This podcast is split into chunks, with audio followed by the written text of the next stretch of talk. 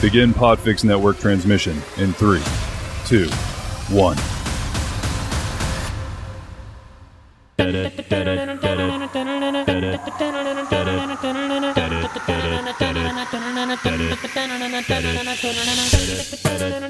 Knight Rider, a shadowy flight into the dangerous world of a man that does not exist.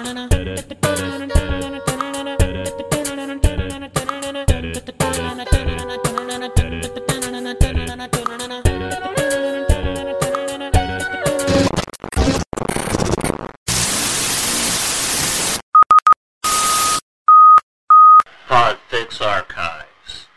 Might as well put on some music. Might as well put on some music. I'm the voice of Night Industry 2000's microprocessor, KITT for easy reference, a kit if you prefer. What would you like to hear? Welcome to Champa and Klein, the Knight Rider Years. It's a podcast by two friends who share a love of classic 80s television. I'm your host, Dave Champa. I am your other host, Greg Klein. Gregory, I have to say something. But first, I'm going to take a little sip. You and I, bar none, are the biggest idiots of scheduling that could ever be put on this earth. What? No. No. Case in point, we are recording on the evening of December 5th, a mere four days before the release of our newest episode of the Knight Rider years. We haven't recorded in person since November 14th. Oh, man, what is wrong with us? In all of our infinite wisdoms, when Greg and I went away for our boys' retreat, we thought it would be a great idea. Let's bank some episodes for Christmas because we're going to be traveling. We're going to have all this grand, these, these grand plans on how we're going to do it. This is great. We got back from boys' retreat. We did one more day of recording and we were like, great. Oh, this is awesome. Like, we're three weeks out. We're ready to go. That three weeks ran out last Sunday. I know. it's so funny. Well, I, like, while we were recording it, I was having such a good time recording those other episodes while we were on a boys' retreat. Yes, indeed. Um, that I, I wanted to keep going also. Like, I want to just keep recording because it's so much fun. I know. But if we just keep going, we won't have this wonderful interaction with our loyal listeners on a weekly basis. So we lost a little bit there. Yes. That's our fault. We're sorry about that. and I that's why I felt like I had to post out on Instagram and, and Facebook and all that. Like we didn't forget you guys. We just forget how to schedule sometimes. I, I mean, in our defense, though, the show came out on the right day. It did. We never missed a day. We were three weeks ahead of schedule. Now we're back on schedule. And as I'm looking at it, I'm realizing that I actually don't think any of us, either of us, are traveling between now and Christmas, except maybe the day after Christmas, which is a Wednesday. So we may not be doing that, but we'll cross that bridge when we get there. But I'm just like, I love that, like, we had this, we were just like, so excited to go away and not that we weren't excited like we had a good time but like we were like this is great we can get all this stuff pre-planned we can get everything ready to go like we're gonna be way ahead of schedule and then it burned crashed and burned we got like a hotline messages we got all these responses back for our who's more likely questions from three weeks ago that you've probably all forgotten about and no one cares about Uh, at all I'll have to say, um, I for one have forgotten about them. Well- because if you remember, I forgot what one of the questions was the previous week when we recorded two episodes back to back. yeah So so I- I, I definitely do i had to write it down last week i had to go back three weeks Wait a and minute. look Wait, wait. at the who's more likely question You can write? I can write while I type on the keyboard as I'm typing. Oh. Oh, all this time I thought you were just like poking things and making noises, but you can actually write This beer is stoked with hops, Greg. stoked with it is, hops. It is the Sebago Brewing Company Bonfire. bonfire rye or the bonfire It's bonfire. Just bonfire. Stoked with hops. It is a bonfire makes any night better. We've done the research. Trust us, we're from Maine. That's true, actually. A bonfire does make everything better. especially when there's a couch or a mattress on it. Have you ever done that? Yes. Have you really? I've yeah, so when Christy and I moved out of our apartment into our house, yeah. um we still had like her old bed that was upstairs on the top floor of the loft in the apartment um that we had no use for. So we brought it to a friend's house and set it on fire in their yard. That sounds amazing. They're really hot. Does I was gonna say I bet that thing did that did it go up like a like a dead Christmas Oh, tree? instantly, and we had to spray the bushes around it because they were. It was so damn hot. You never want to be in your bed when it catches fire. did you spray the be- bushes with kerosene? no, Oh, dry ice, nitroglycerin. yes, Dave. You obviously understand. You obviously understand spraying. I do understand spraying because I was once a skunk. I don't. I. Okay, you know skunks. They they smell. They do smell. They smell bad. they do smell very very. Have you ever smelled really fresh skunk? Yes, in fact, um, a few weeks ago I was coming home and I think he had just sprayed because I got up the top of my stairs and that he was literally sitting on the brick stairs Oh, in front of my house. nice. And I just did like the Kool Aid Man, like slowly backed back down to my car. oh, I thought you were gonna be like, yeah, and like just body slam them, I hate you. and then you, and then your giant glass body shatters all over the place, drenching the skunk and your yard in fluid. they call me Mr. Glass. N- no, Do you think that Kool Aid Man would go? Uh, would be his Halloween costume would be Mr. Glass? yes, yes, please. But he'd have to dye himself purple because Mr. Glass wore purple. Well, it just grape Kool Aid then. That's true. He just fills himself up with a different Kool. so he wouldn't be so. fruit punch. He would just be grape Kool Aid. So does is Kool Aid Man pre-filled or is Kool Aid Man just the glass vessel? Do you think he's just painted red? I don't know. Meaning like, you know, people like dyeing their hair red or green or purple. Is Kool Aid Man is his, is his body the color of whatever he wants to put in it? I don't know because if we remember from Family Guy, the the liquid in there swishes back and forth. So clearly, he in in the in the lore of Family Guy, he is an empty vessel that someone had to have poured a couple, probably what fifty five gallons, Oh, at least at least fifty five gallons of Kool Aid into probably more. than Thinking how big he is. into his internal chemistry. like Fair. that's he. So when you dump him out, he basically he's no he was non sentient. But Oh. when you when you fill him up, oh, he wow. becomes a sentient being. oh my goodness. See how I went back to s- the sentience? Right, there we go. But what if what if Kool-Aid Man what if you put something that wasn't like Kool-Aid in him? Like like kerosene. Or molasses? He would just get really slow. You couldn't like have a conversation with him. oh, that's it. So that's what it would be. If whatever liquid you put in his pitcher, that's how he would do. So if you put molasses, he would be really slow. It would be like at Hal 9000 when they, when when Dave starts pulling the cards out and Hal starts getting slower and slower. Yes. That's what it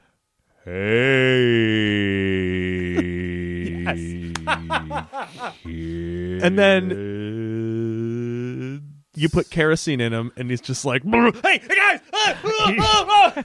he just freaks out. He punches stuff. He just he runs through buildings like you know he does that anyway. But he's just like "Dit-dit-dit," like running through city blocks.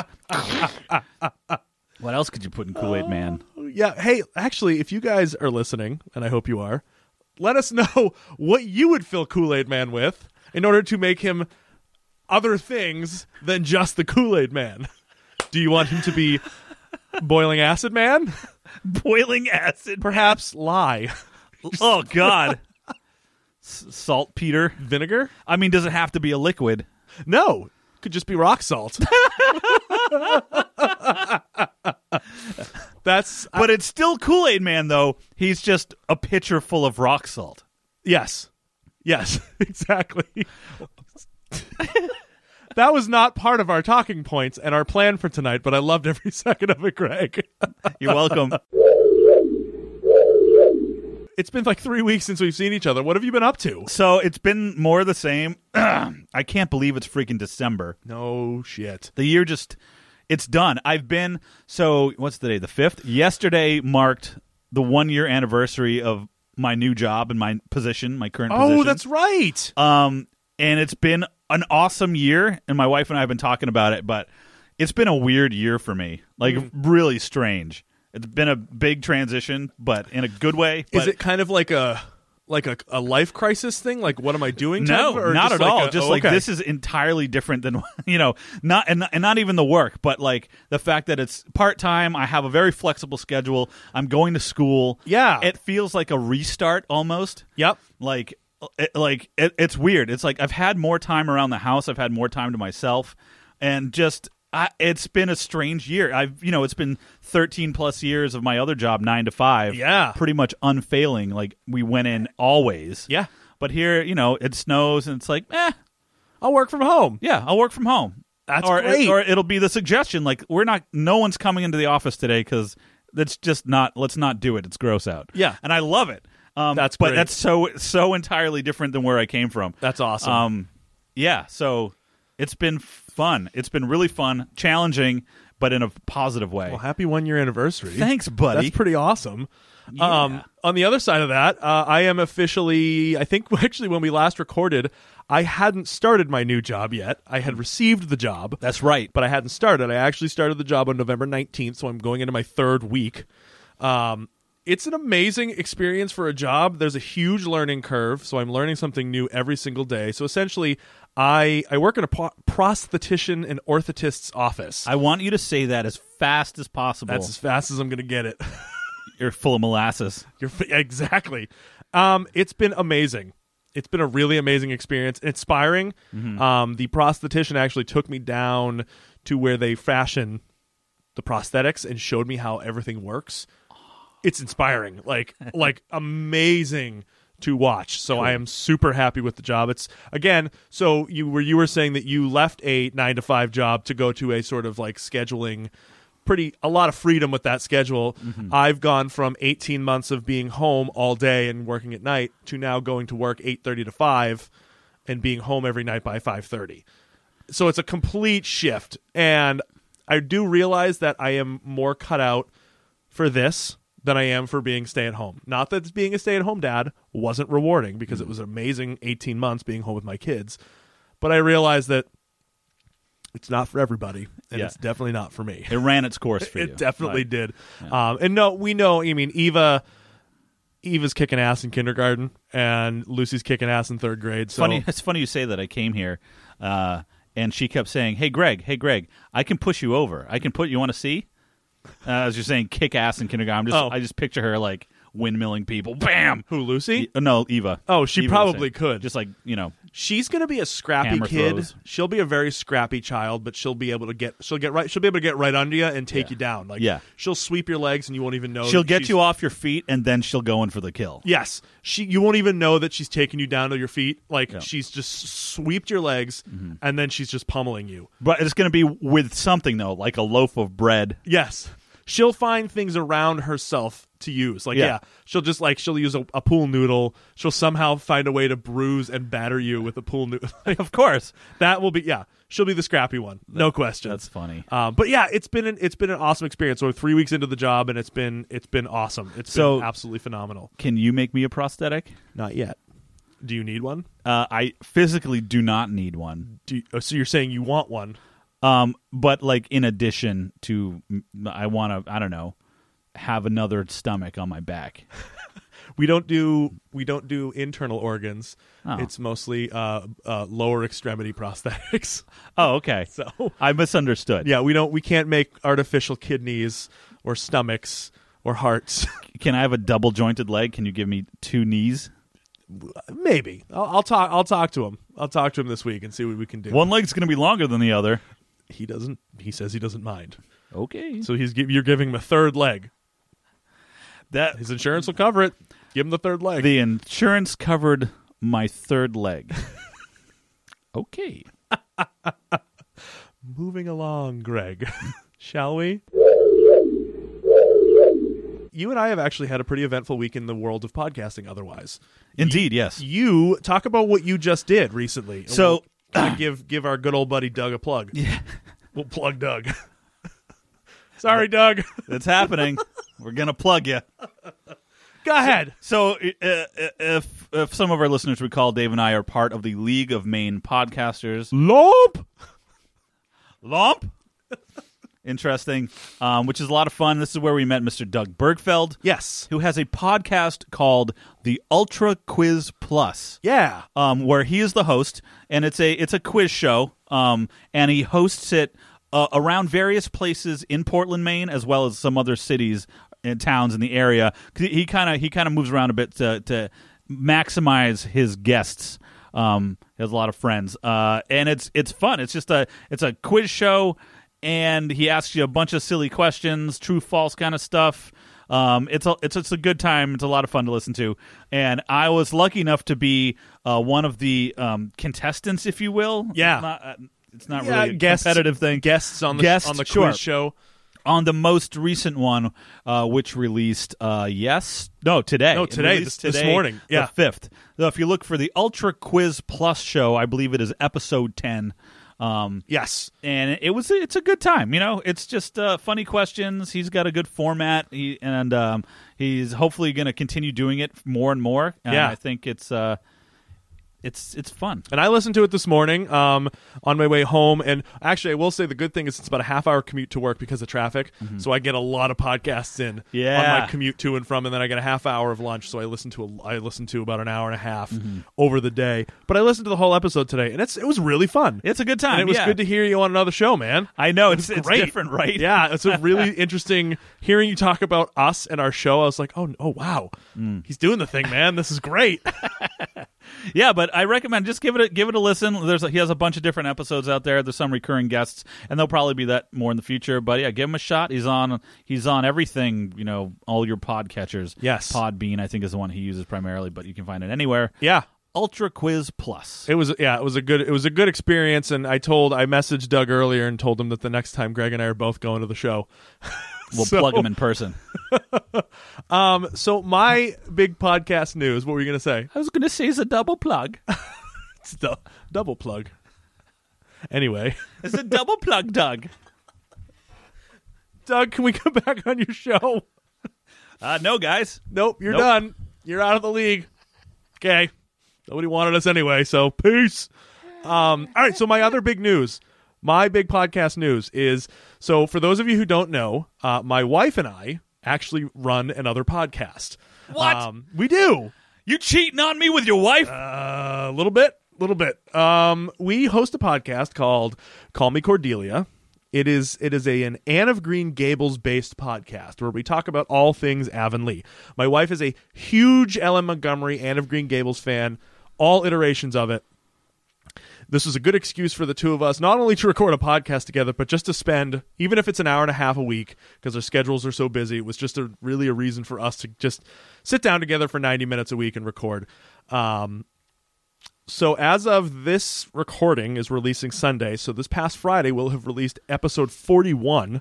So we're coming up close to our 1 year anniversary. But the big news is is that on December 21st on our podcast, Kristen and I had the opportunity to interview the director and creator of the original Anne of Green Gables and Anne of Avonlea TV miniseries back in the mid to late 80s got a got an email from one of the representatives from Sullivan Entertainment. Hey, Kevin wants to be on your show. What do you think about that? All of a sudden, we had it scheduled. We were down here sitting in the basement and talking to Kevin Sullivan on our podcast. And to say that Kristen and I were starstruck was like a wicked understatement. So, Greg, you were here, kind of sitting behind the scenes, just watching the sound for us and making sure everything was looking okay. And you said at one point that every reaction Kristen and I made was the exact same reaction. You guys reacted in tandem. You're like, mm. Yeah.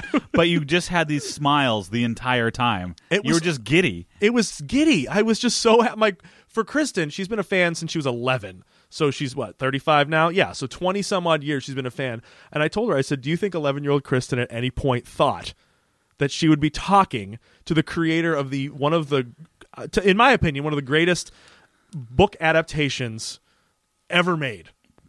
Wow. And she's like, no, a- absolutely not. And to top it all off, because he is such an amazing person, he sent us a limited edition, uh, maybe not a limited edition, but he sent us the four disc Blu ray box set of all four Anne of Green Gables movies from the 80s, 90s, and 2000. Wow.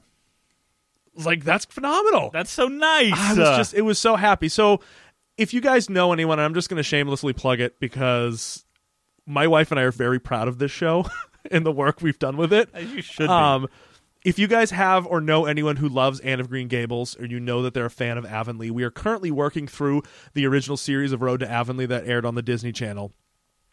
Tell them about the show. Call Me Cordelia is on any any of your podcatchers. Greg actually has been on, I think, just one episode, right? I believe so. we yeah. need you back on a couple more because it's really fun to really fun to record with you. Um, so Greg's been on an episode. I have yet to get Kristen on an episode of Knight Rider.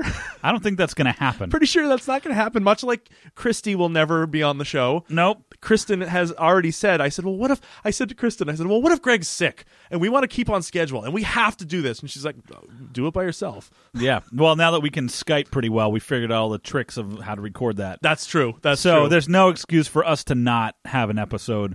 I feel sick. I'm Yeah. not going to come down. Greg, while we're recording tonight, Yeah, I'll do it from the bathroom then. that's fine. We want to hear all the ambient noise. That's all we want. That's all we need. What? That's all we want. It's all we need. I don't know where I'm going with that, but maybe we should record an episode of the Knight Rider years at like three o'clock in the morning from our respective bathrooms. Absolutely. And Netflix just opened on my laptop, so that's perfect. Anyway. um so yeah, anyway, um guys, check out Ultra Quiz Plus. It's a really good show and check out Call Me Cordelia. That's the one that Kristen and I run. We'd love to uh we'd love to see new people uh show up on the horizon for that. Do you want to recap what we talked about on last last 3 weeks ago? Holy shit, we're really we're going all out with this. I sure I don't even It's- remember. So we did the who's more likely question. oh, that's Okay? right. So I'll I'll ask you the questions. I actually wrote this down knowing it was going to be a while. Who voted for what? You and I.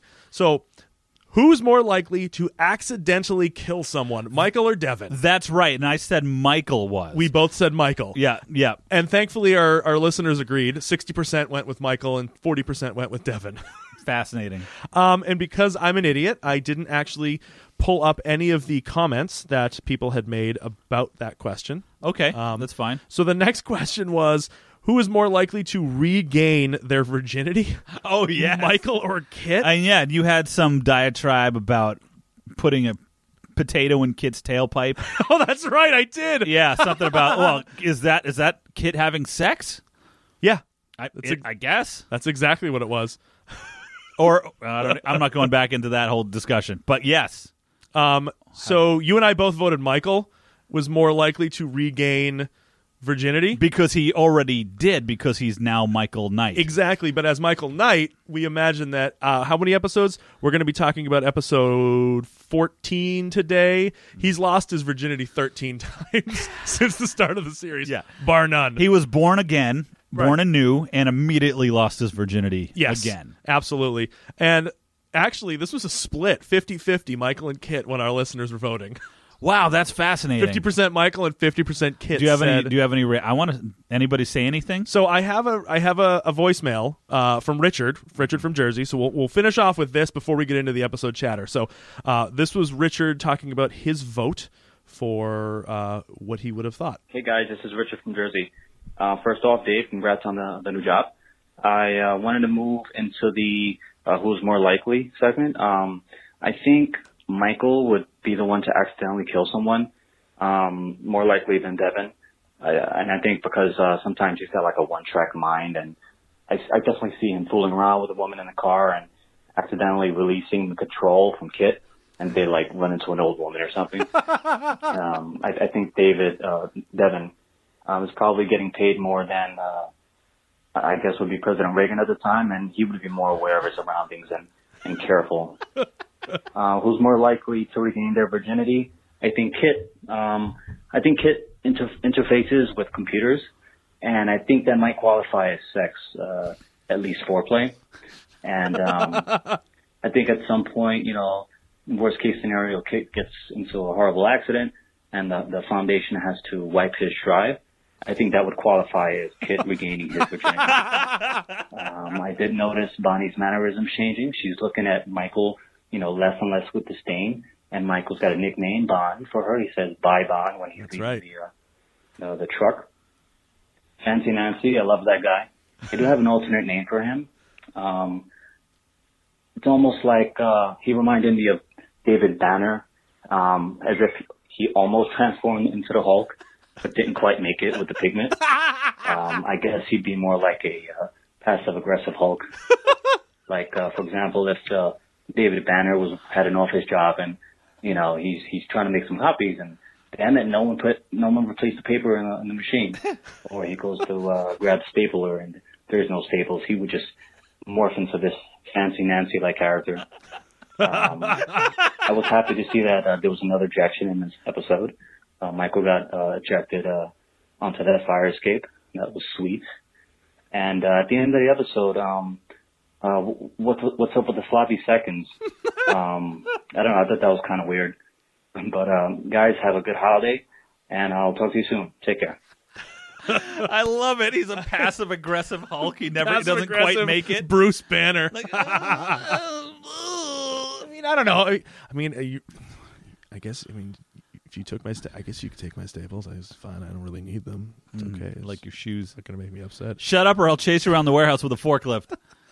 Uh, something he said there at the end. Something about flop, floppy. Oh, so he sent a picture on Twitter Mm. of a guy just like with a mo- like a janitor with a mop and a broom, just like mopping Kit's hard drive, and he's like, "This is what I envision it's like with Kit regaining virginity every time they wipe his hard drive, Wipe it just like a little janitor like wiping out the hard so drive." I just thought of something. So th- you remember floppy disks? You know, I of sure course. do.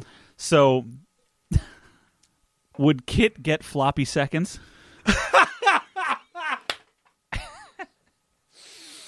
Yep. And on that note, Greg, would you like to get into the episode today? Yes, let's get up and inside of that. All right, guys, here we go. It is episode, season one, episode 14 Hearts of Stone. Now, I have to mention about this episode.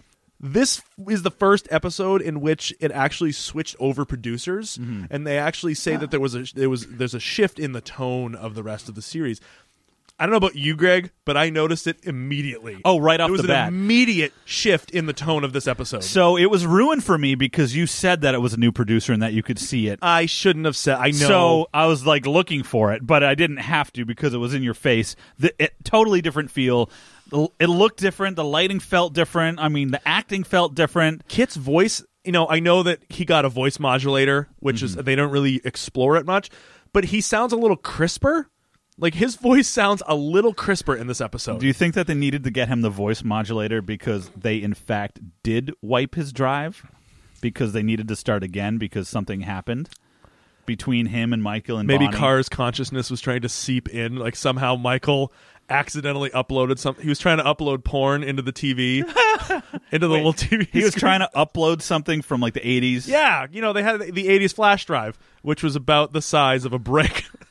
He should I slam the flash drive into Kit's screen. He's trying to upload porn, okay? And I mean, he's just like rolling up. He's like like stacks of hustlers, and he's rolling it up and stuffing them in the glove box. Michael, what are you doing? Kit, shut up. I'm trying to load porn into you. So in doing so, somehow Car's consciousness uploaded into Kit. So Kit went haywire, almost killed Devin, and they had to shut him down and wipe his memory. So that's how they, they gave him the um, the floppy seconds. This is a floppy second version of Kit. But I was thinking maybe that's why he has a, a voice modulator because it's, an- it's y'all. can- He's brand new. Maybe kid has his virginity back again. And he tests it a little bit right at the beginning of the episode. He goes, Michael, what do you think of my voice modulator? I was like, that was a really weird. That's and Michael goes, basically, he's like, pretty nice. What do you think of my voice modulator, Michael? Uh, Bonnie, why does it sound like Kit's underwater? Uh, well, Michael, we thought that that would be a really fun feature for you guys. You guys seem to hit it. Michael, you will- don't have enough space to do this job.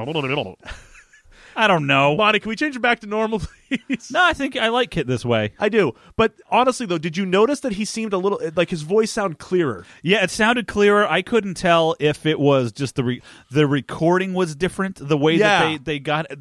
the ep- it's he sounded different, He did. but it was the same voice. You could, oh, clearly it was William Daniels, but like the voice just sounded differently.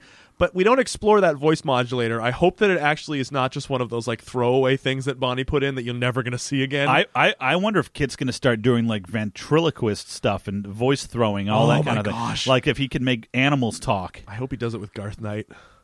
that he does it He- with Garth. I, I Knight? hope he throws his voice into Oh. Garth. Oh. I can't wait for the Garth Knight season I that's know. coming up in like eight about two months. I'm so excited. All right, so so we just we know that Kit has been fitted with this voice modulator, which doesn't come into play, but we open with Michael in a church, Hmm. and he's meeting with uh, I, I imagine is he a, he seems like a friend Carlos Laguna. Sure. He's a- okay. he's a priest. isn't isn't he? Wasn't he the big blue guy in a in a Fifth Element? Carlos Laguna. Flava Laguna. yes, yes. Hmm. Um, Whatever. So Carlos is supposed to give Michael the name of a contact, but he's like, I won't have the name until my sister's wedding, so meet me there later on that day. And Michael's like, Well, why why why are you involving me? Why aren't the cops involved? And Carlos kind of tells this story about how he's pretty sure that the cops are actually part of these hit and runs. There's been like a series of hit and runs around the neighborhood involving the Lagunas and um, what's the other what's the- Involving Kit and old ladies. involving kid and old women. Uh, what's the name of the other? What's the name of the the warring family? The Lagunas and What? these Oh. gun, these gun runners, and I cannot remember what their what their names were. That's okay. That's okay. Anyway, so we also get our first shot of the semi moving, and Michael pulls into the semi truck while it's moving. That's the, yeah. That's definitely the first time that we see that. Um, it's like it's a different truck. It looks like a different truck, and um, we there we have no explanation of why it's moving. It's the first time that truck hasn't been on the side of the road. Well, too. and we and I was remembering the conversation we had a few weeks ago about we should try to keep track of if the semi is in the same place, and clearly we know now that it is not. yes, But we what is also funny is that when they're inside the semi, we Uh-huh. don't we don't actually like. There's no ind- indication that it's moving. So like the camera doesn't shake. We don't hear any like background like humming of the tires. nothing shaking inside nothing the truck. shaking inside. I think it'd be hilarious. They just like they go off roading and then they just get thrown around everything in there. They fall over. They get hurt. Oh my god. Well, because yeah, because then we see when Michael backs out after this little uh, m- morning meeting. it- right. the cars the, the truck is still moving. Well, it's like uh, wh- what's it? Maybe it's got hell of a shock. I don't absorbers. remember if it was one of the movies or an episode of Jackass where they did roller skating in the back of a like. A Uh, box it was truck. one of the movies, but yes, that's Right, right. The- the- and who drives the semi? Is it automated like Kit? Ooh, wow! Maybe it is.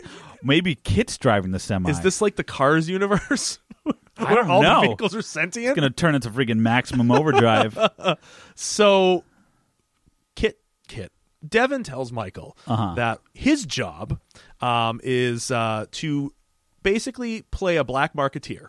He's supposed to Yeah. impersonate a black marketeer. So the story goes is that a group of gun runners is in possess- possession of an advanced assault rifle called the X19, okay. firing up to 850 rounds a minute with a laser guided grenade launcher, which makes it one of the most deadly weapons on the black market. And of course, Kit Devin's like, wait, you want to test it, right? Yeah, because he has one. of course he does. I don't know. Where, I forgot where he got it, but he has one. Devin's, remember, Devin has escaped from two German prison camps. Right. He probably stole it. He probably did. He probably just has it. Um, yeah, and then they go outside, and Michael just shoots a tree and blows it to bits. Yeah, it's just, and there's like a, big, a wicked recoil too. Like he only fires off like 12 bullets, but it's like, "Oh." But I love it. They just kind of nonchalantly walk out of the back of the truck, yeah, just go out into the, take a few steps off the road, and then lay waste to a tree. fires a dozen bullets and then launches a grenade blindly into the air, which just hits the side of the field and explodes. And Michael's like, whoa. Well, well, I'll be. Yeah, well, well, I'll be. I'll take one. Well, Michael, they're actually not for sale. I'll take one. Put it in the car.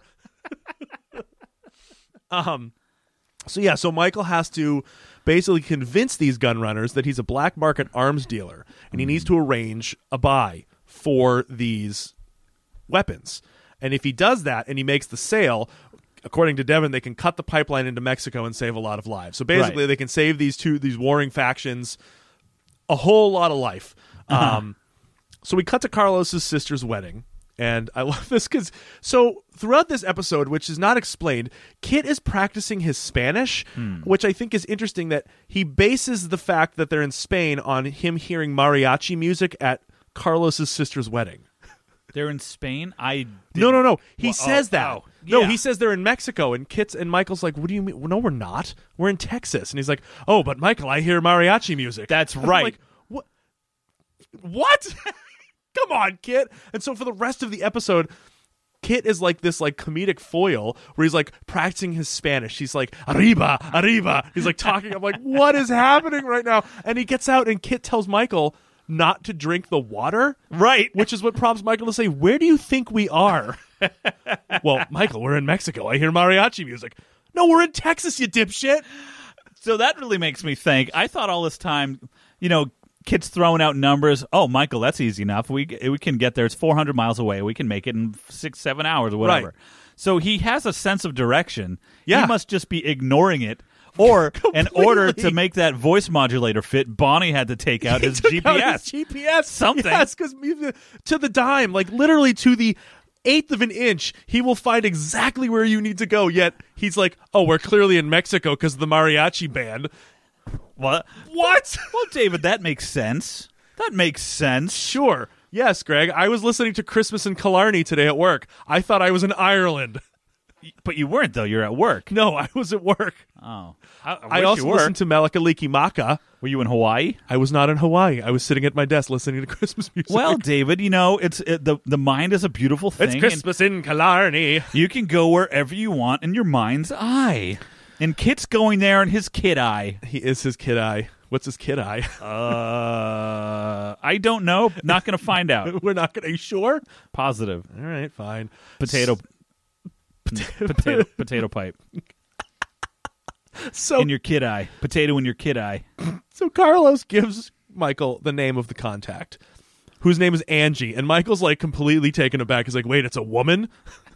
Yeah, he's like, what? He's like, "Yeah, you can't be too careful with anyone around here any day, these days." And he's like, "Oh, all right, all right, I guess. Where can I find this Angie? Oh, she's a cocktail waitress at a little bar down the street called the Embers. You're gonna want to go down there and ask for her." at the ember. So I this is an interesting slice of American history in the 80s. Yeah, so this is 80. I think this is the first episode of 83. So we're 80 to, still on my early 83. But at it this seems point. like all the bars he's visited so far are like these sleazy shitbox hole in the wall dives. What was the name of the one where he took the? Was it two weeks ago where he took the foreign dignitaries to get drunk? oh, like Was that the backwoods bar? I or don't some- know, the I don't- happy chicken or something. I don't know. Better than the bent arm. Oh god, the bent arm with Butch, But this is the, what smolder or ember? the ember, Sounds like a gay or bar. he said the embers. We're going to smolder. Going to the pump house. Ah, yes, we go to the pump house. Come with me, Michael. Whoa. what the fuck? I don't know what that was. So, as they're having this conversation, Smolder. a pickup truck with a closed cabin pulls up in front of the wedding with two men hidden in the back. Uh, Michael realizes that something is wrong and he calls Kit to intervene. And these two men attempt to uh, uh, uh, engage in a drive by shooting. But Kit drives through just in time to deflect every bullet but one. Oh no! And it hit Carlos's brother, Roberto. And Roberto's in a coma. Yeah, it's unfortunate. Yeah, it was really. It was like, oh, hey Roberto, you're going to become a factor in this episode wouldn't later, it be, aren't wouldn't you? it be silly? Like he, uh, he's in a coma, and then the, the foundation's immediate reaction is to give him a new face. Uh, sir, he was just hitting the leg. He needs a new face. We can. We can. We complete new identity. we extracted the bullet. It didn't hit any major I have this. veins or- I have this face here, and we're putting it on him. We've already stitched the leg up. It's going to take about two new weeks. face. O- Okay. I, uh, all right. I, I guess you are the foundation. So Yeah, I just yeah, there's a lot of comas in this. oh, this is the first only. I think this is the first coma I other think than it is- Michael's. I think coma. it is too. So we cut to the embers, and Michael meets up with Angie, the cocktail waitress. So I, I gotta go. I gotta do it. Do it, Greg. Get so there. the bent arm was an arm wrestling bar. yes. What do you think the embers is? Is it like a is it like a fire walking bar? Well, I was thinking, I was like, embers. I was like, I'm wondering, there were no fires. no. It didn't seem overly warm in there. The people weren't very warm. That's true. Um, you know, Michael basically poured his own beer. yep. when he Oh, and got that's another there- thing. What do you want? Beer? Like draft or whatever it was, bottled beer. Yeah, we got stout. We got, what do you want? We got a draft beers. We got we got- Bottled Yeah, the Anything- option was beer. yeah, it does. I think, is that a trope, though? That's such an 80s thing where they're just like, give me a beer. And he's just like, here here you go. Yeah, I think it's also just a way to avoid having to pay anything money wise, like saying. But then that's how you get sponsors, though. Oh, We should market our own brand of beer. God, what would it be called? beer. That's it. Beer. Beer by Greg and Dave.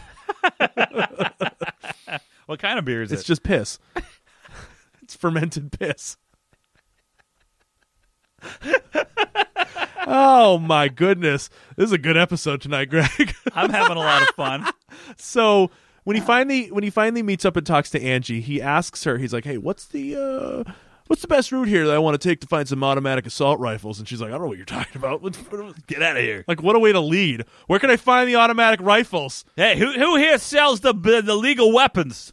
What are you doing, Mike? I'm in the middle of a bar. I know. He's yeah. He asked one lady, and she's like, "Ah, you want to talk to Angie? yeah. She's over there." And Angie's like, I don't know what you're talking about. And Michael's like, listen, I know who you are. I got your contact from da da da- from AB from da da da da da. And he's like, all I want you to do is is is introduce me. I don't need you to do the sale. I don't need you to do this. All I want is an introduction, nothing more, and I'll give you ten percent commission. It was- he said two hundred thousand dollars or something. some obscene. It's two number. hundred. It ends up being two hundred and forty thousand dollars For the that they guns. ask for the guns, and so Yeah. he's offering her as opposed to the regular five percent commission. He's like, "I'll give you ten percent commission on the sale if this is a success." Hmm. All right. and she's just again, as is typical for eighty show, she's like, "Yeah, okay, cool." And in the next scene, they're driving to the compound where he's going to have this meeting with the gun runners. in kit. yeah, Yeah. um, and I'm like, yep. And of course, so he's at the compound and he runs into another woman who absolutely goes nowhere. This other woman who's just like, hey there, what are you doing? And they're just having this like sexy conversation and then he leaves. Do we ever see her again? I don't think so because Kit ran her over in the parking lot. That's true. That's true. Richard, this is going to be the running joke from now on. So thank you for leaving that voicemail. Um, Kit is going to be a Carmageddon homicidal. oh my maniac. god! What if Kit like at any time like Michael leaves Kit like in a parking lot or something? Kit just does all kinds of dumb shit. Like he runs over, he pu- he Kit's- crushes Kit's- shopping Kit's carts. Carmageddon. He bumps into shopping carts so they're all stuck together. You can't get them apart. Like he, he I don't know. but he makes it back in time so Michael knows nothing. Right. But in the background of every scene, it's just like fucking chaos. chaos because Kit's just fucking with stuff. It's totally going to be Kit's Carmageddon. so that's the thing. So Carr, it's very o- overtly like aggressive and all that. Right. But Kit is just really like he's like fancy dandy. He's really passive. Right. Aggressive. He just goes off and fucks shit up on his own for fun, but doesn't say anything.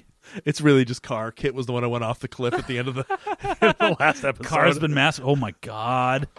because that- Carr could do that. You That know would be Carr could do that. amazing. 100%. Um, think about it. That's why Kit has the new voice modulator. That doesn't line up with the timeline, but I don't, care. Nothing lines up with the timeline in this show. Absolutely not. This beer is really high alcohol content. What is it? I don't know. I feel really good right now. oh, it's only 5.7%. Oh, okay. not like the one I had the other night. Anyway, so they get to the compound, and Michael is brought into the meeting room and is immediately accosted by the same two men that we saw who shot up the wedding a couple hours earlier. That's right. and then we cut to commercial. What do you want to call them? Like, well, um, we don't actually get names. I do think we? we should call one guy Flannel and White Lightning or something. I don't know flannel and white because he had like he had like the shoulder harness and a flannel shirt. The other guy had like white pants. I think I love it. flannel. Flannel and white lightning. Flannel That's- looked like a, a lightweight version of Fancy Nancy. Yes, he did. Absolutely. So Yeah. flannel and white lightning. Those are their names because they're always together for the rest of the episode. We Right. always see them. So and they're interchangeable because I don't care. Um, so Michael offers to buy the entire shipment of X19s, and I didn't take down the specifics of how much there were, but there were a lot. It was like 50, like twenty five crates. Uh, Twenty-five crates of ten each, Of or, 10 or each. ten or f- uh, of fifty each. I think it was ten. So it was like two hundred fifty guns. Yeah. So it was like thousand dollars a gun, roughly. right.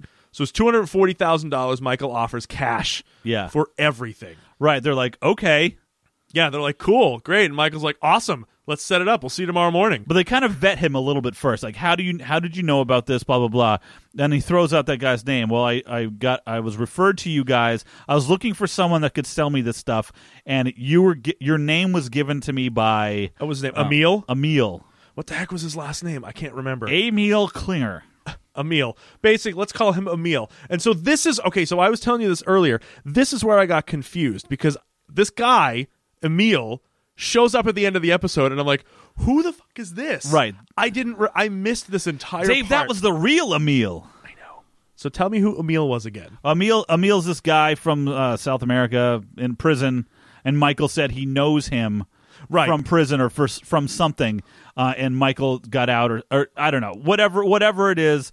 Michael knew him, and he said that he said that flannel and white lightning were the guys to look up if you're looking to buy guns. Yes. Michael, of course, is bluffing. Got ru- okay. There so, it is. So Michael's, you know, anticipating no problems from this. Right.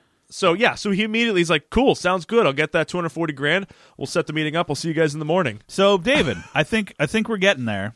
I, Yes. want to know where this 240 grand comes from. We're getting there. We got one scene in between, and then we'll get there. So we cut. one scene in between the real Emil. we cut to the library. Nope, that's a hospital. Fuck did library come I don't from? know. So Carlos, this is another one of those moments where like it just goes nowhere. So Carlos is trying to convince Roberto in the hospital, like you can't keep splitting your time between the church and your real life. You need to choose one or the other. You and he's like, I know you want me to choose the church. You want me to do this for the rest of my life, but I can't do that.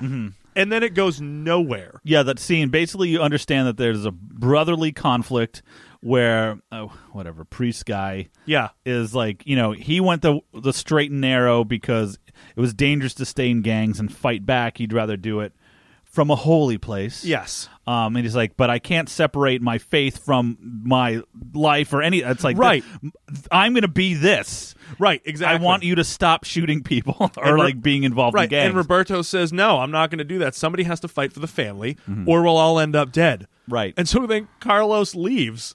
after after a nice embrace, though, They do have a nice hug. they hugged each other. Right. And then Carlos leaves as Angie from earlier walks past Roberto or walks past Carlos. Obviously, they don't know each other. Um, and Angie goes into Roberto's room. And then we cut away to Devin uh, pulling up to Michael's hotel room Mm-hmm. with an envelope or a briefcase. Yeah. Now I, this this hotel room, my God, It's the worst. What the shit? It's the worst. Come on. Oh God. architects, what the hell Hmm. were you thinking? So it reminded me of a college dorm room, and did, definitely had like this. It was all white brick on one wall, but not like brick, like cubes. It Right. Just, just it felt like a hospital, but a really shitty one. Awful. Like I don't ugh. like what. What the hell was that? It was just ter- What the terrible shit interior was that, design. Greg? Anyway, I didn't like this room. No, it was and I- bad. it distracted me from the scene. It was that awful. okay, but here, here's where the here's where the big moment comes from. So Devin opens up the briefcase and was like, you know. It took a lot of work for me to get this money overnight, two hundred and forty thousand dollars. I had to pull from, I had to borrow from several different accounts, including a charity benefits fund. So he borrowed money from a charity. Now, Greg, we'll find out later, but I want to reveal it right now. What does this charity support? Not nothing more humble than widows and orphans, David. And Kit seems to want to remind Michael of that at least twice in the rest of the episode. So Devin took money out of various funds to buy weapons, Yes. um, and s- took it from widows and orphans. Right. And he love I love that he makes Michael sign a receipt. That's that right. He's going to get the money back right. because he doesn't trust that Michael's go- not going to keep the money. This was the first. So this is where I noticed. This is a, I guess, a case in point for the new producer kind of feel. Devin was a little more strict with Michael. Ah, yeah. Yeah, Absolutely. a lot more serious. I Like, noticed okay. that. That was one of my notes. I need a receipt for this. I need a receipt for and this. he's like, Michael. "Come on, Devin, you don't trust me." And he's like, "Well, actually, no." No, I don't. I don't You're trust probably you. gonna you're gonna do this mission, but you're probably gonna end up in another state in bed with ten women, Right. And half of this money is gonna be gone. Which makes me wonder if they're gonna like cut that whole like floozy type Michael Knight where he's just like he blows off a case so he can go. It'll be interesting to see where it progresses for the rest of the series. Mm-hmm. I because know. I'm. I'm. It's a scary point for me because I wasn't sure I liked all these decisions. I know. I was having such a good time with floozy Michael Knight. I just hope we see a little bit of it. I hope we get a few more of them, but Mm. I don't know where the rest of this is going to go. But we've committed to it now, Greg, so we got to finish it out. You're right. so he takes the money, and he and Angie arrive at the scene of the meeting. Which turns out to be an empty warehouse that Angie set up so she could steal the money from Michael. Yeah, she's like, "There's nothing here. Give me the money." She holds him at gunpoint. Michael At puts one the- point, fires at him. yeah, fires at his feet. Yeah. that's not safe, No. dummy. But she's doing this on her own. So she Yeah. set she set up the original meeting with with uh, flannel and white lightning, Right. And she's not taking Michael there. She's taking him to a, or another warehouse with nothing in it, and probably car lurking in the in the darkness someplace. Sure, of course. Like all, bu- oh my god! Like as Michael leaves, it would be great to see like car all busted up in the corner, like n- trying to put himself back Just together. a former shell. 'cause but he's he's, just like, complete- but he's still there. But he's like he's like um oh god, what's his name? Tom Cruise in um Interview with the Vampire, Lestat. I've never seen that movie. Okay, where he's like he's like not healthy, but he's like getting back, to, slowly coming back. I had the vision of Arnold sh- of of the T eight hundred in Terminator two being crushed under the under the um what's the thing what am I thinking of the the the chain the giant chain and he gets crushed under it and his whole body's just completely ripped to shreds. The giant chain the hell was it? is a press. The press. Yeah, and he's basically just ripped to shreds, and the, the white the red light in his eye goes out. Yeah. and he's just laying there, and then it comes back on when he reboots. Yeah. that's what I see Car as. Like the red light goes out, and then it just slowly starts pulsating Come back. and coming back to life, and he's rebuilding himself. That'd be amazing, there's your there's your revival series right? right there. Well, let's, we can talk about that in a couple weeks, but there's a revival series of Knight Rider that's been on the horizon for a couple months with a couple of people that I'm not sure I agree with as Michael and Kit, but we'll talk about it later. Anyway, so of course Michael gets on his phone, his watch phone, calls Kit, who blows through the door of the warehouse, takes Michael, and they drive out. Now this was a cool chase. Actually, because Angie gets in a helicopter because Kit's like Michael. There's there are no cars around here. There's nothing, but I do see a helicopter. Oh, perfect. Of course you do. And this is when he reminds Michael because Angie has run off with the money, and he reminds Michael. He goes, "Michael, widows and orphans." I know, kid. I know. Thanks, Kit. I get it. Okay, Let's get out of here. so like at this point, Kit doesn't trust that Right. Michael's going to get this Well- money Well, back. he lost the money. right. What an idiot! Now I liked this scene because we see we see Kit using the uh, the EMP to jam the helicopter's frequencies to try to make it land. Which doesn't I didn't get. It didn't make sense. but- Nope. and I also thought the sound design was complete shit. It was Yeah, just like, like, "Bruh, Uh, yeah, basically they were like and, like just fading stuff in and out to make it sound like the helicopter was failing. the helicopter's swaying around but basically you know the the helicopter gets away because michael almost plows off a cliff That's right. He's like, stop, stop, stop. yeah, and the helicopter goes off somewhere, and but kid had to use his reverse thrusters to stop himself short because michael was going to plow right Michael off- wasn't paying attention. So this is a thing where Kit will protect them by taking action, but Right. there are so many other bits in this show where Kit's like, Michael, put put it in auto. Let me take over. Let me take over. Right. And uh, but he Kit doesn't do it when when he could just shut shut out Michael's control and just take over anytime he wants. which i like is that what he did he did that he Yeah. Mm-hmm. just like he's like no i'm do i gotta stop i'm hoping we see more of that instead of because you're right because like kit could very easily just override anything michael's trying to do for the sake of protecting them and that was Mm-hmm. so exactly this is what he did. interesting. This is a, a. I wonder which direction this is. If you look at it from Kit's perspective, there's like a there's a um, like a parasite kind of yeah beneficial, mutually uh, beneficial relationship here, but. Kit needs Michael to be the human to interact in the world. but Right. Kit doesn't need anything. He can do everything himself yeah except like go upstairs, I guess, unless he drives up. You know, mean, he You know, could. but like meaning well, no, like- he can't. Well, we'll talk about it in a few. that's but true. We but saw meaning him like do something like being the human interaction, Kit's still a machine, so he needs Michael yes, to do all these things because you know, Kit said he's like he's used to being alone, used to being one of a kind. right, He'll be fine when he's off in space floating around. right, be exactly, fine. exactly. This is what I was built to do. I love him so much. I know. So we cut back to the church, and Michael's trying to get some information about Angie, and Carlos basically is like, "I can't tell you anything about her." He's like, "I can't even tell you how I got her name because whoever told me her name told me it in a confessional booth, and I can't break that oath." Okay, I fine. I can't tell you. But then Carlos is like, "But hold on, Michael, I do need your help." He's like, "Roberto disappeared from the hospital. He checked out against medical advice."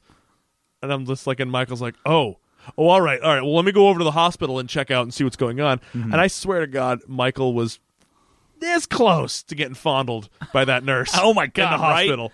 Hi- Holy hi, shit! can I help you? Yeah, and he's just like he's like, "Uh, come with me." And like he runs into Roberto's hotel hospital room. You're just gonna be mashing that up. I know. He runs into the room and she's like, "Sir, I told you he's not here." And like Michael like forcefully grabs the nurse and the next scene is is he's pulling her into Kit. Yeah. to show her an image. Yeah, grabs Of her, Angie. drags her out of the hospital, which is covered in shitty old wood paneling. Not, I mean, not like real wood paneling. 1970s wood Right. paneling. There's a lot of wood paneling Yes. in that hospital. Yes. Um, yeah, grabbed this nurse, dragged her outside, and basically got in Kit.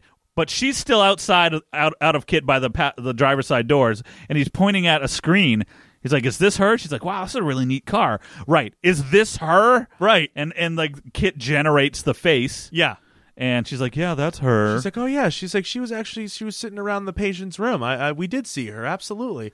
And then he drives away, and the nurse, Thanks. the nurse gives him the lo- the most longing, I want to have sex with you look that I have ever seen from from any female who's eyed Michael Knight. I mean, but uh, there's a lot of time lost in the in the editing here. Do you think that they did? Yes. Before he took her out to the car, of course. he probably did her on Roberto's bed. Oh my god! And now I think we need to mention here too that I think at least three times between now and the end of the episode, Michael has been declining Devin's phone calls because he doesn't want to tell Devin that he lost the money. Yeah, yeah, that's right. Kid, they're driving along. Kid's like, "Devin's calling again." He's like, "Well, yeah. tell him I'm tell him I'm busy. I, I don't want to talk to him." Yeah, it's like what? He's like, "Michael, you know I'm not programmed to lie." And he's like, "You're not lying. You're just you're stretching it stretching it a little bit." He's like, "You're just you're you're what did he say? What did he say? Fuck, I can't remember." Yeah. Well, if if Kit's not programmed to lie, remember we had that discussion a couple weeks back about who would be way too comfortable to talk about sex. Right. Then it definitely would be Kit if he can't lie. Yeah, that's true. That's right. Bonnie put a potato in my tailpipe. she did it seven times that night. I loved it. Then she tried a watermelon. Then she tried a raw egg. So what happened there? She had sunny side up. so Oh boy. so Angie's record, according to Michael, when they pull it up, shows no no other family except for a sister that Angie was using as a mailing address. And so Michael basically says, "Well, I guess it's worth a shot. Let's head over there." I thought you were going to say uh, Angie was using her sister as a mailbox. We're not going to get it. God, I hate you. No, I don't. Um, so does he now? Here's where I get confused.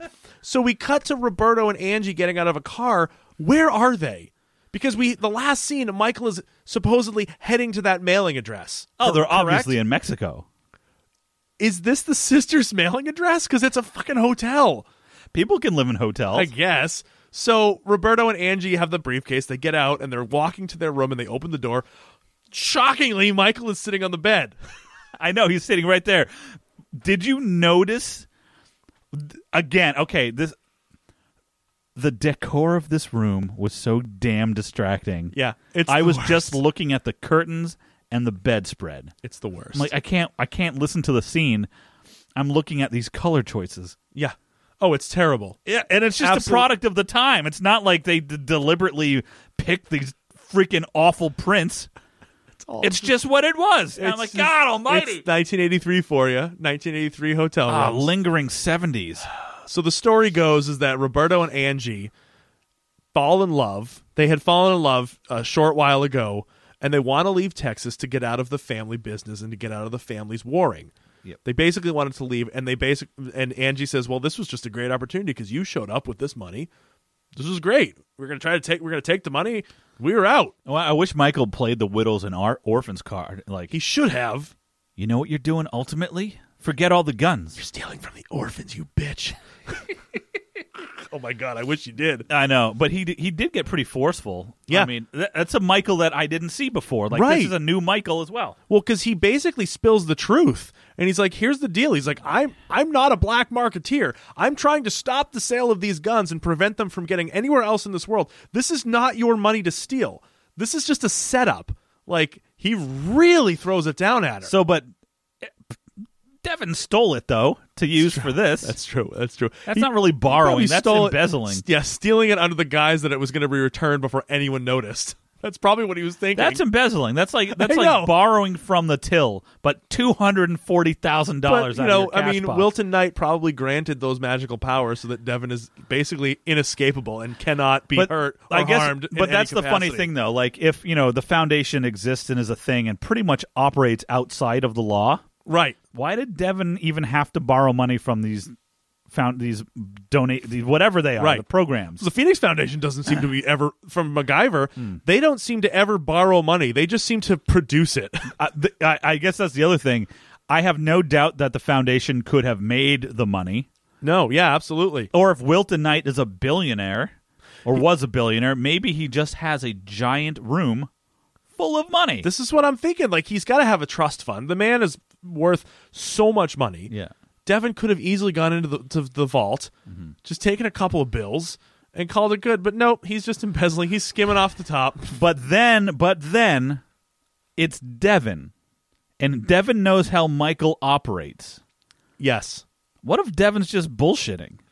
also a possibility. Hundred percent It's like, possibility. I'm going to tell Michael and Kit that I took this from widows and orphans. They better give it back yeah. because I don't trust him. I would not put it past. I'm Devin going to with do that. I like am that. going with that. That the foundation just produced two hundred forty thousand dollars at the drop of a hat, and Devin's just telling Michael, "Widows and orphans." Devin, Yeah. Michael, Devin, Mi- Michael, Devin. Devin Michael Devin. That would be their love child, Devin, Michael, Devin. Yeah, so Michael basically like tells Angie like you need to finish what you started and help clean up this mess. Like this is you need to be part of this. And so Angie gets on the phone and she calls the she calls uh, Flannel and White Lightning who basically are like we need to see the money first and we need to see it in person. So of course, they set it up. So Roberto calls Eduardo who just showed up. I don't know who the fuck that guy is Yep. she'll call some dude Eduardo and says, "Hey, here's how we can find the gun runners." It's like, "Oh, okay." So they meet at noon the next day with the money and all of the guns. So Michael and Angie are meeting there. Yeah. And this gentleman walks in next to Flannel and White Lightning, a very well-dressed man who introduces himself to Michael and Michael introduces, "Hello, how are you?" and they kind of walk out and Michael's like, "Man, I just there's something about that guy. I'm not quite sure what it was." Well, it turns out that that guy was Emil, who Michael earlier in the episode told everyone that he got this information about where to buy the guns from from Emil. Yep. And sure enough, there's Emil, freshly escaped from prison. Yeah. Eh, there he is. Yeah. He's like he just escaped and blew Michael's plans. Yeah.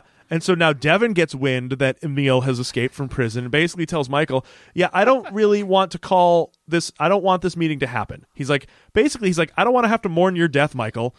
Like, we already watched you die once. And I thought this was a nice moment for Devin again. Like, he's kind of concerned. He's like, I don't really want to have to watch you die. I like it because you said Devin gets wind. and he's muscling through that speech with Michael. Michael, I'm really scared. I don't I don't want you to do this because I don't want to see you die again. I want another beer. Do you think Kristen would bring me one if I texted her? Probably not. No, I won't do that. Um, all right. So the next day, Michael is the first one to arrive at the meeting, mm-hmm. and Kit tells Michael uh, there are cars coming and there's movement in the ravine. Okay. And I want to say to myself, so he so he says there's movement in the ravine, and then the, the TV monitor cuts to a camera right on the guys in the ravine. Does Kit have super zoom, like digital zooming capabilities? Of course he does. What? But he doesn't know where he is. but he can see miles and miles away. Yeah, he's like, there's movement in the ravine, and then the camera cuts to the monitor, and there's just three guys. That I I mean, it's not it's not to Knight Rider only, but they did do this in every show where Yeah. there's a there's a there's supposed to be a television monitor s- uh, showing They do. Oh. something, and it's just another scene from the show. Yeah. I'm like, there's no this is stupid. They did it in MacGyver all. Like the I would time. rather you just not show the television. remember the one, with- the episode of MacGyver where they were doing the, the they showed the video footage of the boats, and it was literally just like stock footage of boats on the ocean. It That's right. was like, what? No, that's not. That's just so awful. Oh, it was so bad. So yeah, so Michael's like, "Oh shit, it's an it's a fucking ambush." like Devin was right. Like I he didn't want this to happen. oh no, So widows and orphans, widows into orphans, Michael. widows, widows and orphans, So widows so Michael and orphans. gets back into Kit, and these men just open fire, like just completely Mm-hmm. obliterating everything around. Uh, Angie at one point flips out and just starts running. down the path, and Michael tries to catch her. Such a good run. It was great. Like the best like purse run. Like you know you have a She's purse just and you like, it- oh, I can't, I can't do this. and that blue pantsuit. yes, Just oh, it was great. that was glorious. And so Michael has Kit like on autopilot and he like he leans over the passenger seat, like half dives out, grabs Angie and yanks her into the car like as Kit pulls is her driving. in. Like I wanted, I wanted to see like, like it's obviously a dummy. Like she gets pulled in through the window and like folded in half. You know, like and it's just like her, her, her two arms and her legs like squished together as Michael like pulls the dummy's waist through the. I think that would be hilarious. That's my version that I would prefer to watch, but that's not what happened. No, that's all right. So then Kit goes back and tear gases everyone. I so know. apparently this is another one. I don't think we've seen this. So Kit apparently has tear gas I know that was a first. in a tank somewhere because Uh, okay, sure. makes It's sense. obviously something Bonnie put in when she was putting the voice modulator. right, exactly. And she's removing his GPS. I know. Fuck she's it. like she's like Doesn't oh fit. she's like GPS. She's like holding in two hands. They look Yeah. they're identical. One's GPS and one's tear gas. They both look the she's same. like ah, this one's the GPS. this one, plug it in. so they tear gas all the men. They all get arrested because I think Devin had called the cops at this point. Sure. All these men get arrested except one guy who gets into a truck and drives away. Mm-hmm. Kit, Michael, and Angie drive after him, and Kit just jumps, literally jumps onto the bed of the truck. So it's like it's like a, a truck that could be used be used to transport hay bales or something. It's like a flatbed with wooden sides. Yeah. Open top, open back. Yeah. And Kit just turbo boost launches himself onto the bed of the truck. And the driver doesn't notice, I guess. No, he doesn't hear it. The, like the cart, the truck doesn't slow down. No. Um, he just keeps plowing along, And Michael gets out. and he goes along the side. Like he like scales the side of the truck, punches the guy through the window. Indiana Jones him. Okay, so no, I wonder if that you know because in um, which one was that? The first one? Which no, one? that was the third one. Which one? Indiana. I'm talking about um um um um um, um Last Crusade, Yes, right? yes, Last Crusade, where he he's, takes over the army truck. yeah. Or yeah, is that yeah. with the Ark? Does it? Or is it Ark in that? Fuck, I don't I remember. don't remember. It's one of the Indiana Jones. The movies. one when he beats the guy up and takes the truck. yeah, That one. the fifth one. Oh yeah. Okay. So what I love about this, so Michael knocks the guy out, and the next scene is Kit driving back to the police with the guy unconscious on the hood of his car. I know, right? Like a deer. it was great. Bam. So Kit, no, Kit really just hit him. He probably did. I it just happened to be the right guy. It's Yeah, like I what just- Lieutenant Frank Drebin says. Like, when he's like, he was they're celebrating his 100th drug dealer killed. He's like, well, thank you, but um, I ran over the last two with my car. Like, that's to- that's totally Kit. it's all just accidental. Um, all right, so everyone's arrested. Michael makes the point. So, oh, Roberto as well. Roberto's arrested because somehow Roberto's there firing guns at Michael. And Michael's like makes the point to Devin, like, hey, you know, Roberto wouldn't have actually been there if he didn't come back for Angie. I'm like, but it still doesn't explain why Roberto was firing at everyone. right? I didn't. Why get was it. Roberto firing at Angie I didn't get and it. Michael? I didn't get it? Like, there's just a lot of weirdness. So that's where that part ends. We cut back to the finale. And earlier in the episode, Michael has a run in with this gentleman who claims he's driving like this like antique open top car, claims it's the fastest car in Texas. Hmm. But he was from the beginning. from the very beginning of the episode. Very early on, Michael's pulling in, and this guy's like in a roadster kind of car, and he's like, "Hey, man, I'll race you. yeah. I'm the fastest thing." And Michael's like, "No, Yeah, may- maybe later. And he's like, "All right, I'm going to hold you to that." and drives away. Guy shows up again at the end of the episode and says, "Hey, I still got the fastest car in Texas." And Michael's like, "What do you say, Kit?" And they start racing. Kit nitrouses the shit out of this guy and just blasts ahead of him, leaving him in the dust. We transition out to the end credits, and that's the end of the episode. Oh man, I don't know. It was exciting to watch, but it was freaking weird. It just it didn't feel like it held up. I don't know. It was it was less goofy and way more serious, but I really thought I thought it was in a good way. It felt serious but not like Yeah, but it was in a good way for our tastes. I don't think it was necessarily a good episode, but we enjoyed it Yeah. because of what we're looking for. that's true. I mean, obvious no obvious shift in tone. Easily. Like Definitely, yes. very clearly that the show has shifted in tone. and the fact that they painted Kit yellow. that was weird. Why- They made him look like a school bus. I don't, know. I don't understand why like they painted little windows on his door. It was strange. I don't. It was Oh, Kit's idea.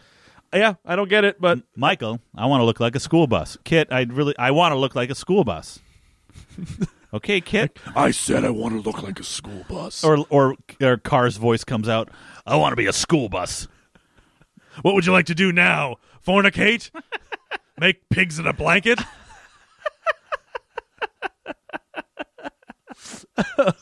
so Hearts of Stone. So okay, so you had asked me if this episode was where it was in the production order. This was actually 13th in production order. So this is so we're going to notice a shift for the rest of the series. So it definitely made sense. Yeah, because if all the other episodes, even though they might have been shot together, they're aired out of order. Yeah. So from now until the end of the season, the production order is all in s- almost consecutive order. They flip flop a few in the high teens, but everything from this episode on is all going to be I'm under re- the guise of this new producer. Okay, so I'm really curious to see if we notice better consistency with the story from episode to episode. Yeah. Because right now they've been more or less standalone. Absolutely. We don't need anything. Absolutely. Yeah. Um, where would you rate this, Greg? Oh man, I, uh, it was fun, but it wasn't good. And the decor in that shitty hotel room just distracted me I was too gonna much. say you were really distracted I, by I, that. that's the kind of stuff that bugs me. It just I, so I'm gonna I'm gonna give it. Let's see. Uh, we got we got we got. I don't even remember.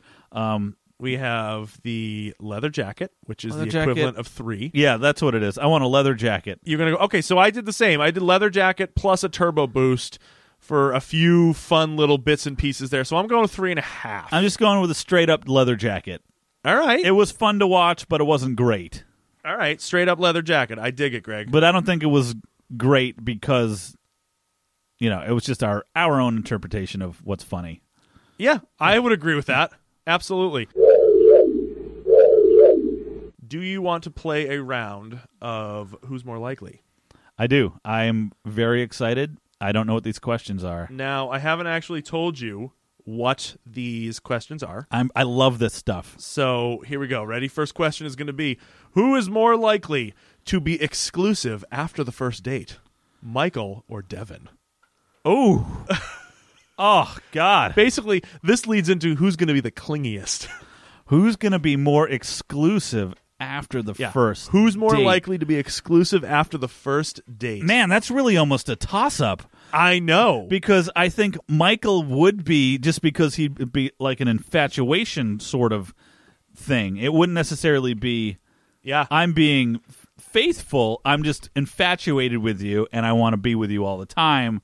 yeah. And I think Devin would do it from a from a, a place of honor. Okay. Yeah. But do you think he would be able to read the signs if somebody was like, please don't, please stop, please stop, please stop? I I think both. I think honestly, it could go either way with either of them. Are you saying you're splitting your, you're going to do a split vote? Uh, oh man, ah, that's horrible. But I can't. I uh, You certainly can. It's our show. I think do whatever the hell we want. I think m- it. I'm leaning more towards Michael then because I think Devin has the experience and the manner and the class to back away. Yeah, I'm gonna agree with you. I I, I gotta go with Michael. I just think Michael will find. Well, he's kind of he. Does, I think he's gonna do it with Bonnie, but like he has the tendency to really fall for a woman, and then he'll just be like, "You want to go and get a burger later? What do you feel like? Do, Michael, we had a burger four hours ago. do you want to go and get another one?" No, no, I don't. But I think Devin, I think Devin, yeah, like you said, Devin could very easily just be like, "Okay, I've, I I I, I hear you." Hello, my dear. How about a nice game of croquet and then some caviar? you know what, Devin? I think you're coming on a little too strong. Cheerio. And then he just walks away. Righto. I, I really think, yeah, I think, I think Michael's the Michael's the clingy. But I don't. I don't want them. I don't want either of them to be clingy. He'll be the stage four clinger. I like. That sounds sounds like you need to go to a doctor for that. All right, you ready for the next one? Yep. All right. Who is more likely to spend hours deciding where to get food, Michael or Kit? Michael or Kit? Kit, because he'd be crippled with knowing all the options everywhere. Oh, and wouldn't be yeah. able to decide. And Michael, all he wants is a cheeseburger. That's true. That's it. So I'm actually going to swap it, and I'm going to say Michael because of that very reason. Because there are so many places that he could get a decent freaking burger. Okay. that he's gonna he'll be riddled trying to figure out do I want to go to In and Out Burger? Do I want to just go to Burger King? Do And I just guess wanna that go the- to Sizzler. And I Like- could see it at that side too, because Kit would just say, "Michael, come on, it's a burger. It doesn't matter." D- exactly, exactly. Fuck, I don't know. I I'm gonna go. I Why'd gotta- you pull these questions? These are hard ones. I know these are good ones. I'm hoping that I hoping our listeners pulled some good ones out. I'm gonna I'm gonna post this Monday morning, guys. So you'll see this. You'll have a couple days. I'll probably put it up for three days because I want to be able to read them every week now since we took a few weeks off. I know. Um, I stick with Kit. I like your I like your rationale for Kit. okay. and we'll we'll talk about it next week when we when we get the poll results. You know what? I think it's what Kit might be thinking to himself while he's floating out in space. Where could I get the best burger? Oh yeah, and just hoping that he lands on a planet with a burger joint. Yeah, he's just trying to compute where the burger joint could be, Now I got sad again. but he can't. He can't get there because he's just flying via you know inertia and kinetic energy, and he's just gravitational pulls and Greg, you made me sad again. Isaac Newton in the driver's seat kind of shit. Why'd you do that to me? It's because you hate me. All right, Greg, you want to know what's coming up next week? I sure do. All right, next week, Greg and I will be discussing season one, episode 15 Give Me Liberty or Give Me Death. Huh. Michael and Kit enter an alternative, uh, an alternative fuel road rally in an attempt to discover who has been sabotaging the race. This seems like it's going to be a weird, goofy one. Hobo oils, David. Hobo Kit, Kit, oils. Michael, I'll tell you what alternative fuels are. Straight up hobo oil. Uh, excuse me, Kit. Uh, vegetables are a good source of uh, alternative fuels and hobos. oh, God. Shit. Greg, this was a great episode. Uh, I think, man. Thank you. Thanks everyone if you made it this far. Seriously, we are I, we are running a little bit long, but I don't care. For those of you who are listening and love us, you will listen to every damn word we have to say. And and and Richard from New Jersey, thank you for your phone call. Seriously, again. we truly appreciate it, man. We we really do, and it's it's fun to be able to play them and listen to them on the show. So I- and I do I do want to make a comment that I know he called prior, and then we- uh, there's a, a call out there we haven't gotten to yet. correct. Um, because I do remember he talked about. Remember, there's that guy that was ejected out of the car. Yeah, into yeah, the yeah. Tree. There was some fun commentary about he would probably turn into mist. Yes. Um, but yeah, so we did hear that. Yes, very we did. funny. We did absolutely. Um, speaking of which, uh, so Richard seems to know our hotline number. Uh, I don't know why the rest of you aren't calling us. 207-835-1954 really is the best way to get heard on the show, guys. All right. We will read your emails and we'll read your Apple podcast reviews, but honestly, the hotline, just call it. Mm-hmm. We've only gotten we've gotten we got a, we get a call up about every week, but we'd love to hear more of you guys. Absolutely love to hear more of you guys. Um, you can find us on Instagram at Champa Klein. You can find us on Twitter at Champa Klein, Facebook.com slash Champa Klein. Email let us blow your mind at gmail.com. And you can also give us a rate and review on Apple Podcasts. It is the best way for us to be heard by other listeners. Um, all of this stuff and more can be found on our website, C-I-A-M-P-A-K-L-E-I-N E dot com champacline.com. So go ahead and uh, check us out over there. But uh, Greg, I, I think I think that's going to wrap it up for the week. Do you have any uh, Do you have any closing comments before we say goodnight? This was a blissful experience, and I can't wait till next week. I cannot wait, guys. So for the Knight Rider years, I am Flannel. All right, I'm White Lightning. Yeah, baby. Microprocessor. KITT for easy reference. A kit if you prefer. What would you like to hear?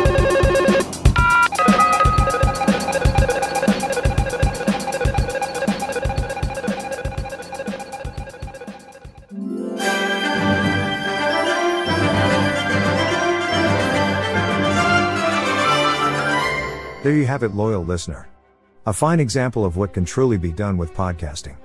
Hard work, consistent output, and just the right amount of guidance from an enigmatic network overlord. Tune in again next week to see what timeless gem I dust off for your listening pleasure. Seriously.